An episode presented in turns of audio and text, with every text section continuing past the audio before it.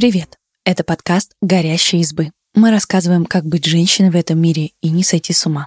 В этом выпуске мы расскажем, каким должно быть правильное питание. Жесткие диеты, списки разрешенных и запрещенных продуктов – это не всегда про здоровое питание. На самом деле, многие диетологи советуют питаться разнообразно и даже не запрещают есть то, что нравится. И Влали Васильева разобралась, что значит правильное питание и как выстроить с едой теплые дружеские отношения.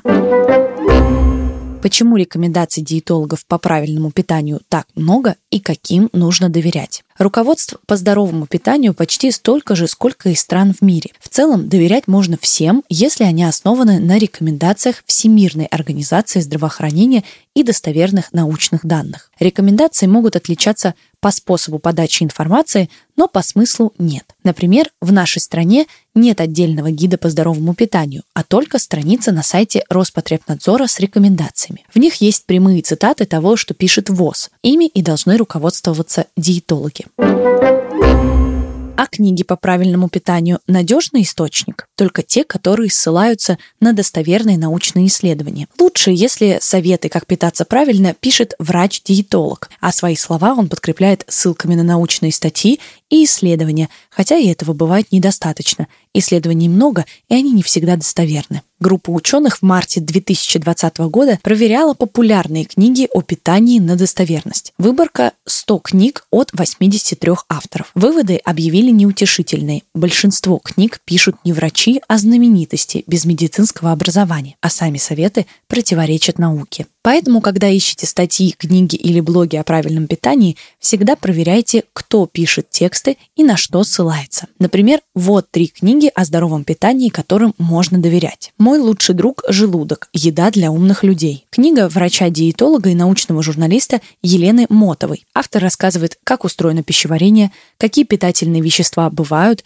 и в какой пище содержатся, как стоит худеть и правда ли, что французы едят одни багеты и совсем не поправляются. «Меняем пищевое поведение. Худеем вместе». Книга врача-диетолога и эндокринолога Альбины Комиссаровой. Она развенчивает популярные мифы о диетах и питании. Например, почему лучше вести дневник питания, а не считать калорий, и почему можно запивать еду водой. Сначала суп, потом десерт. Книга нутрициолога и специалиста общественного здоровья в Великобритании Марии Кардаковой. Книга посвящена тому, как построить здоровые отношения с едой ребенку. Ее писали для тревожных родителей. Но она будет интересна и взрослым, особенно если они сами понимают, что плохо разбираются в том, что полезно в пище, а что вредно.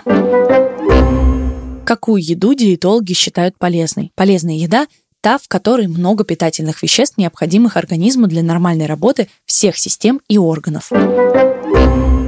Овощи всех групп – бобовые, капустные, корнеплоды, клубнеплоды и другие культуры. Калорий в них мало, зато много клетчатки и витаминов. Клетчатка – это сложные углеводы, которые не перевариваются ЖКТ. Они помогают поддерживать нормальный уровень глюкозы крови и снижают уровень холестерина. Чем больше клетчатки в пище, тем ниже риск развития ожирения, сахарного диабета, рака толстой кишки и сердечно-сосудистых болезней.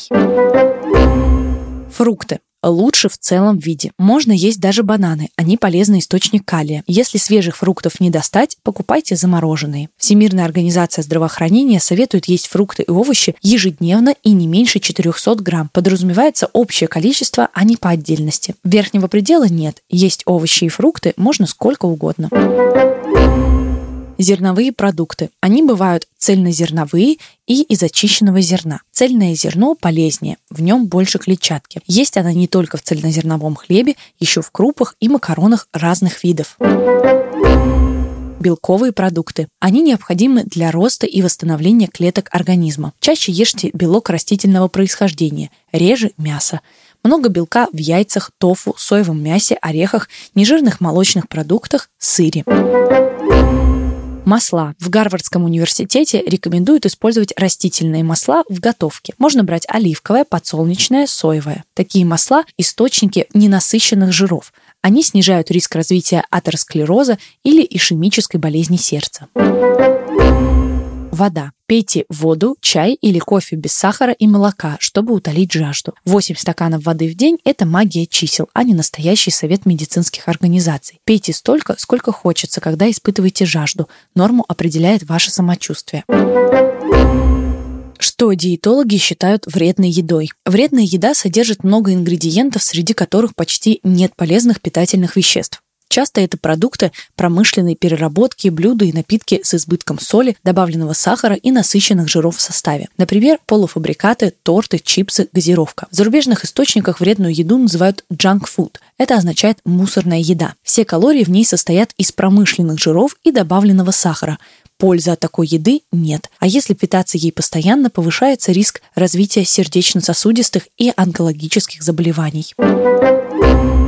Вся высококалорийная еда с низкой питательной ценностью вредная? В диетологии сложно проводить исследования, даже если они соответствуют всем современным стандартам доказательности. На то, как долго живет человек и чем болеет, влияет слишком много вещей, и сваливать всю вину только на еду нельзя. А отдельно оценивать ее влияние на здоровье пока не научились. Поэтому ученые стараются не делать громких заявлений.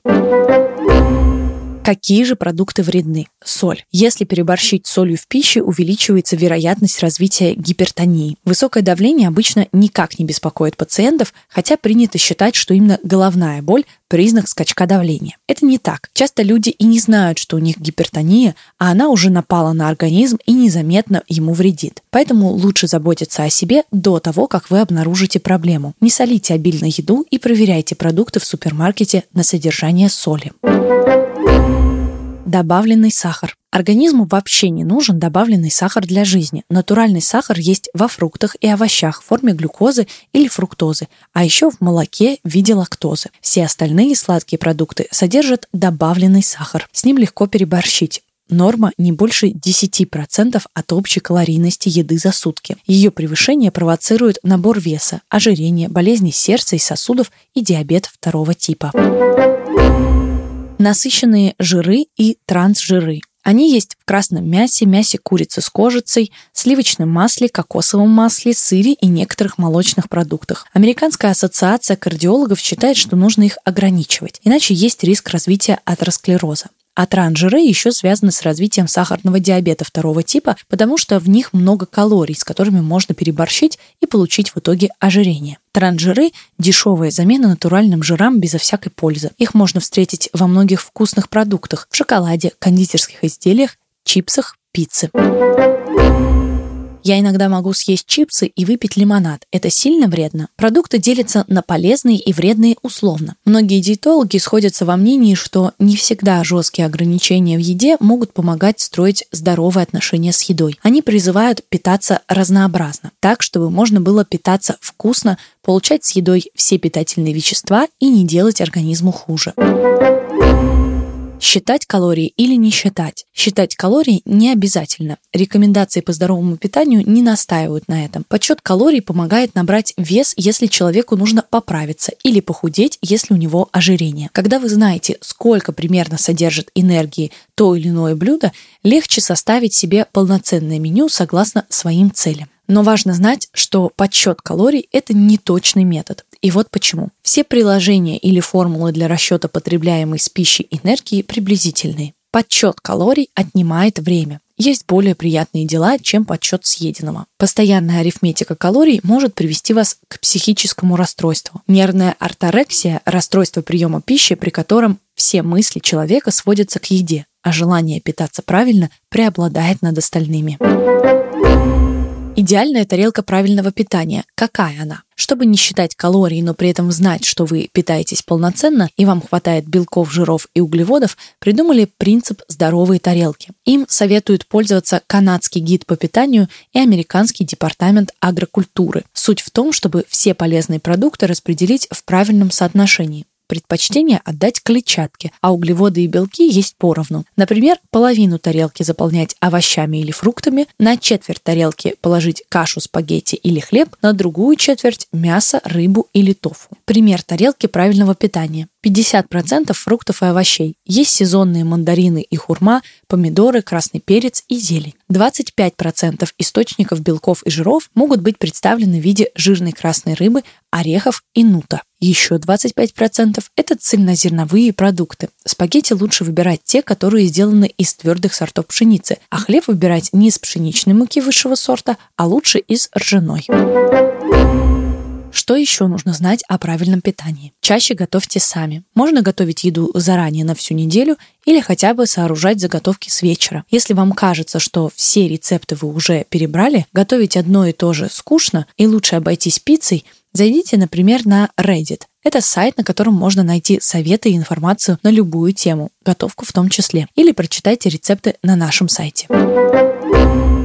Стройте с едой здоровые отношения. Если еда и мысли о ней не занимают все ваше время и внимание, а вы не доедаете до последней крошки торт из кондитерской, значит, у вас здоровые отношения с едой. Вы с легкостью едите этот самый торт, если хотите, не чувствуете угрызений совести и не подписываете мысленно договор о том, что завтра отработаете эту радость в спортзале. Вы просто съели торт. Ограничивайте продукты с трансжирами и добавленным сахаром. Любите бутерброд со сливочным маслом? Любите и ешьте, только не три штуки за раз. Любите мармелад с лакрицей? Здорово, если это в меру. Будьте аккуратнее с добавленным сахаром. Легко превысить его норму в рационе и не заметить этого. Сосредоточьтесь на вкусе во время еды. Вы наверняка едите не пресную пищу, а подсоленную, со специями. Попробуйте их все почувствовать в каждом кусочке. Воспитайте в себе гурмана. Иногда еда – это просто удовольствие, а не подсчет калорий и погоня за полезными компонентами. Смотрите на этикетках продуктов состав, а не рекламные слоганы «без ГМО» и «органический продукт». Маркетинговые уловки на самом деле ничего не значат. Этикетки «органический продукт» или «без ГМО» в целом обозначают одно и то же. К тому же уже давно известно, что ГМО – это безопасно для здоровья, потому что регулируется стандартами производства. А органическими продукты называет сам производитель, причем неизвестно, чем он руководствуется, когда дает это название пищи. Спасибо, что послушали этот выпуск. Подписывайтесь на наш подкаст, пишите в комментариях о своих впечатлениях и делитесь ссылкой с друзьями. Пока!